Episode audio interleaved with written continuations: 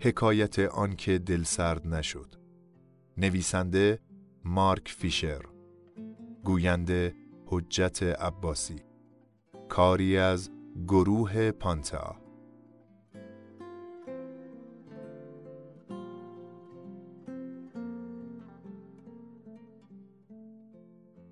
فصل اول.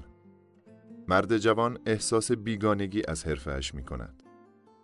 جان بلیک جوان سی و دو ساله با قدی نسبتاً کوتاه اما ظاهری فعال و پرجنب و جوش وقتی تو آپارتمان به هم ریختش در بروکلین چشم از خواب گشود متوجه شد که ساعت نه و نیمه. دیرش شده بود. یا ساعت زنگ نزده بود یا شب قبل یادش رفته بود تنظیمش کنه. وقتی برای دوش گرفتن نبود. مشتی آب سرد به صورتش زد و شونه ای رو با عجله لای موهاش تکون داد. یه ویتامین سه قورت داد و بعد تو فکر این که در طول روز به انرژی بیشتری نیاز پیدا می‌کنه دومی را و آخر سر سومی را هم برای اینکه ممکنه براش خوشیوم باشه خورد.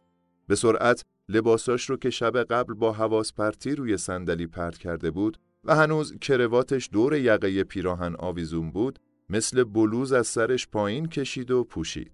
ماشین قدیمی که براش حالت مقدسی داشت رو در استارت چهارم بالاخره روشن کرد.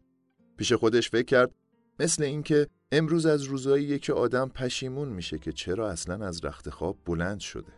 جان به مؤسسه تبلیغاتی گلدستون که در ساختمون قدیمی اما کاملا بازسازی شده ای در خیابان مدیسون قرار داشت و این چند سال اخیر رو به عنوان نویسنده در اون کار می‌کرد وارد شد. لویز منشی جان با نگرانی به اون روز به خیر گفت. کجایید شما؟ گلدستون خون خونش رو می‌خوره. همه جا رو دنبالتون گشته. جلسه پنج دقیقه دیگه شروع میشه و اون حتما می‌خواد قبل از جلسه شما و گیت رو ببینه. جان زیر لب گفت زنگ ساعت و رفت توی اتاقش. پرونده ها و کاغذ های تلمبار شده روی میز رو اینور اونور کرد. منشی پشت سرش وارد اتاق شده بود. جان پشتش رو به او کرده بود و گفت این پرونده کوپر کجاست؟